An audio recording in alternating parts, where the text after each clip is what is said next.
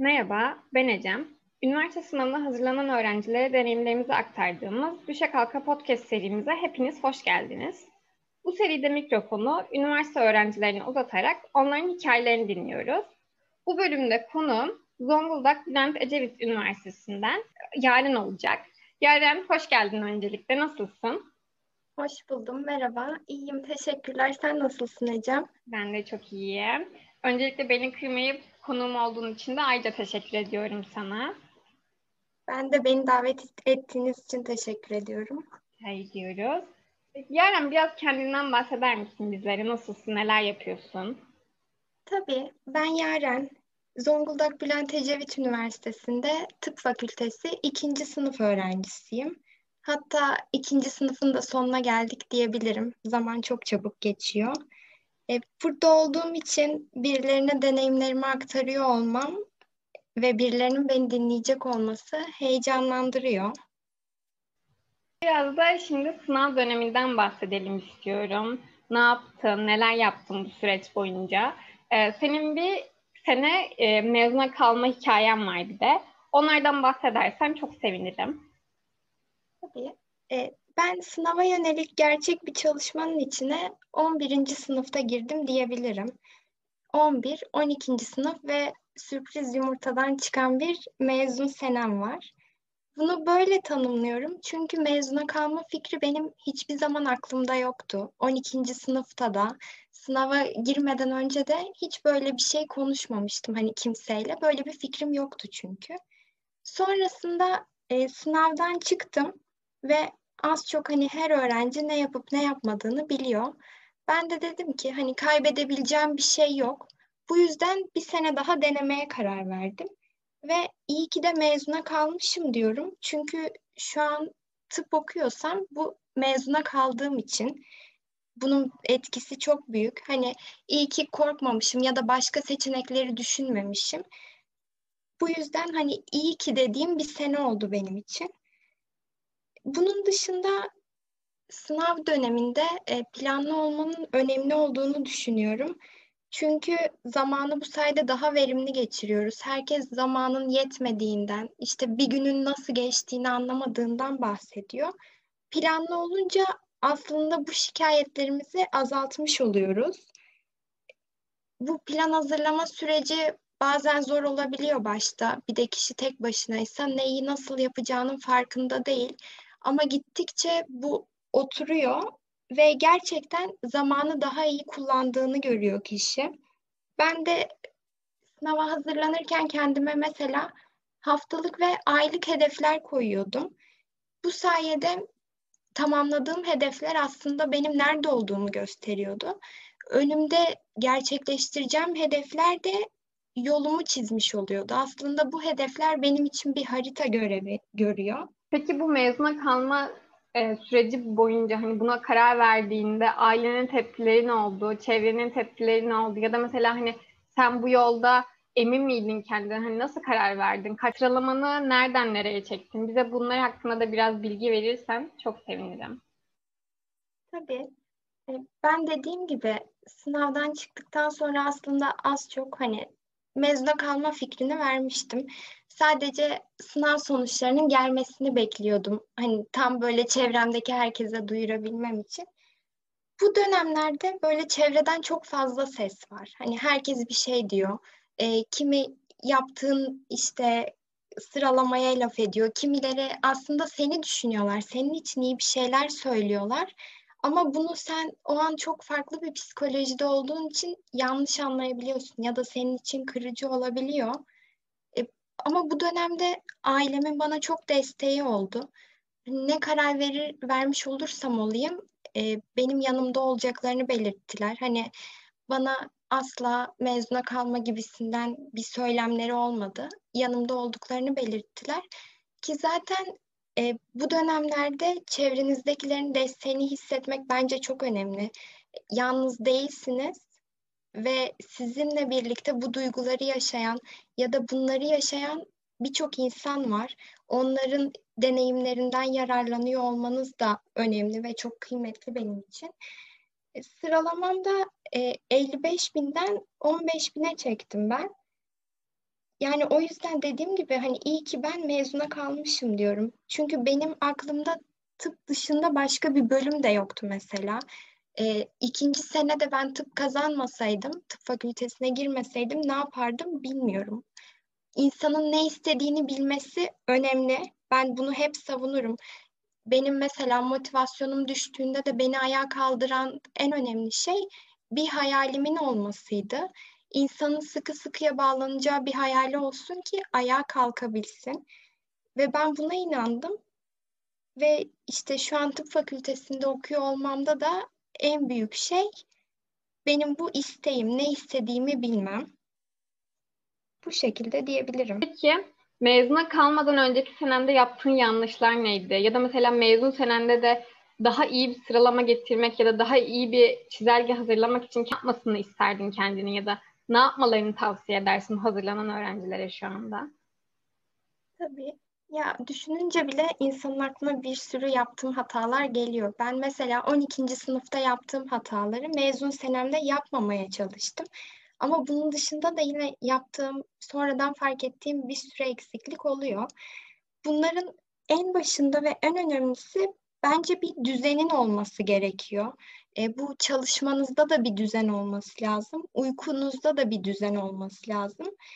E, ve sağlığınıza dikkat etmeniz önemli. Çünkü siz sağlıksızsanız e, önünüzdeki sınavın da bir önemi olmayacaktır aslında.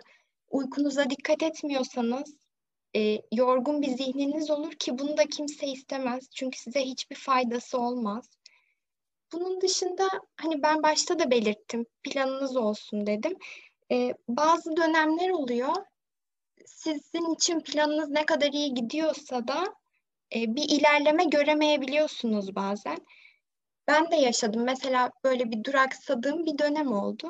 Böyle zamanlarda çalışma şeklinizi gözden geçirmenizde fayda var. E, belki başka şeyler deneyebilirsiniz. Bunu bazen kişi fark edemiyor. E, dışarıdan bir göz gerekli olabiliyor. Çünkü biz çalışırken çok sınav odaklı çalışıyoruz ve işte nasılını, nedenini fark edemiyoruz.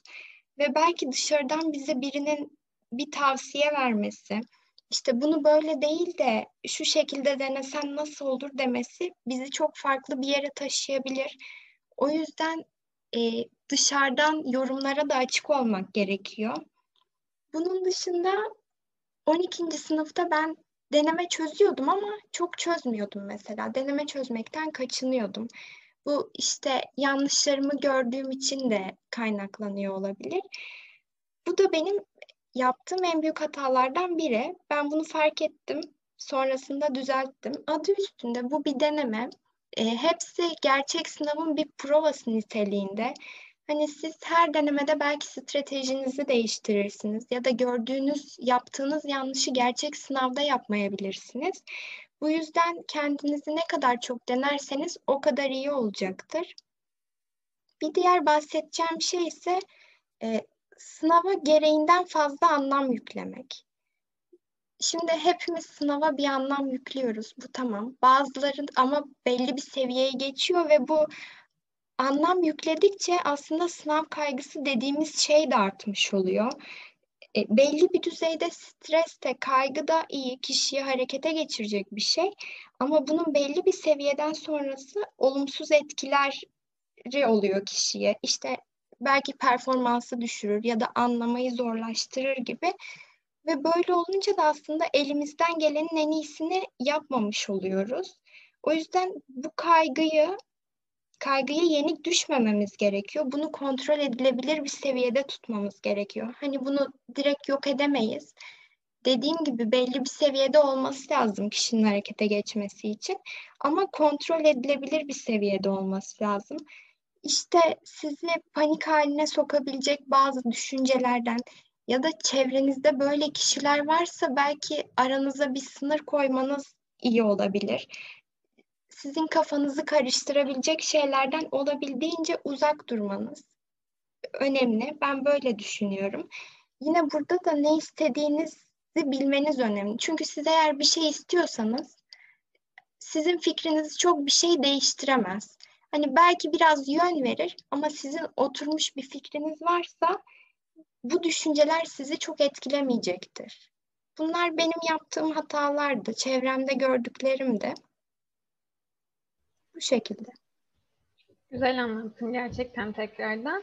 Peki mesela Yaren bazı insanlar da bu yolun sonunda hani amacını çok net olarak e, karar vereme veremeyebiliyor o dönemde ya da kafaları karışık olabiliyor. Mesela hatta MP'den yani tıp alanına yönelmek isteyen de oluyor, mühendislik alanına da yönelmek isteyen oluyor ama o süreç boyunca karar veremiyor, netleyemiyor kendini. Buna karar verme sürecinde ne gibi faktörler etkenli senin hani tıp seçmendeki? Aslında baktığımda tıp seçmemde net bir neden yoktu. Yani aslında birçok şey var ama şu an nasıl anlatacağımı bilmiyorum.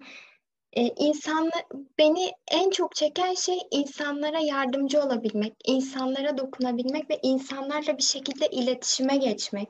Bu şekilde yardımcı olabilmek beni çekiyordu. Yaren bir de ben e, senin şu an Yönderli platformunda yönderlik ettiğini biliyorum. Ve orada da çok başarılı bir süreci yönettiğini düşünüyorum. Peki bu yolda e, destek verdiğin gençlere ne gibi yardımlar sağlıyoruz? Ne gibi katkılar yapıyoruz? Onlardan da bahseder misin? Bu sınav sürecinde kişilerin zorlandığı bir noktada motivasyon düşüklüğü oluyor. E, kişi motivasyonu düşünce tamamen çalışmayı bırakabiliyor ki bu hiç istemediğimiz bir durumdur. İşte aslında biz de burada arkadaşlara e, gerek motivasyon alanında gerekse iyi bir plan yapma, işte bu plana göre bir yol haritası çizmelerinde yardımcı oluyoruz. Ben çalıştığım kişi, arkadaşlarla ne yapıyorum? Mesela e, öncelikle bir program hazırlıyoruz. Bu program e, nasıl bir program oluyor? Kişinin kendine de zaman ayırabileceği, yorulduğunda dinlenebileceği ama aynı zamanda derslerini de götürebileceği, hani sonuçta kişinin bir hedefi var. O hedefe ulaşmasında yardımcı oluyoruz. Bunun dışında ne istediğini bilmeyen ya da karar vermekte zorlanan arkadaşlarımız için e, farklı bölümlerden arkadaşlarımız var. Hani bu sayede belki kariyer planlamasına yardımcı oluyoruz. Ben de çok iyi bir amaca hizmet ettiğimizi düşünüyorum gerçekten. Senin gibi pek çok öğrenci de Gönderli platformunda üniversiteye hazırlanan öğrencilere gönderlik ediyor ve meraklarını gideriyor öğrencilerimizin. Eğer merak eden varsa gönderli.com'dan da siteyi ziyaret edebilirler diyorum. Benim soracaklarım bu kadar Diyara. Ve bütün sorularımı da cevaplandırdın. Çok teşekkür ediyorum tekrardan. Ben teşekkür ederim. Rica ederim. Senin ekleyeceklerin var mı son olarak arkadaşlarımız için? E, son olarak şunu diyeyim. Dinlediğim bir konuşmada bir konuşmacı demişti ki benim tek bir hayatım var ve bu akademik hayatımı da sosyal hayatımı da kapsıyor. Şimdi ben bunu kendime göre uyarlıyorum. Ben yarenim ve benim tek bir hayatım var. O da şu an yaşadığım her şeyi içeriyor. Ee, akademik kariyerimin oluşması için bir sınav dönemi geçirmem gerekiyordu ve geçirdim. Ee, yani diyeceğim şu ki benim bunun dışında arkadaşlarımla da ilişkilerim var, ailemle de ilişkilerim var ve benim hayatım bunların hepsini kapsıyor. Hayatımız sadece sınav değil. Bu yüzden e, bunu da göz önünde bulundurarak hayatımıza bu şekilde yön vermemiz ve e, her şeye zaman ayırabilmemiz önemli. Benim de son diyeceklerim bunlar. Dinleyenlere, dinleyeceklere teşekkür ederim. Çok teşekkür ederiz tekrardan. Hoşçakalın diyelim o zaman. Görüşmek Görüşmek üzere.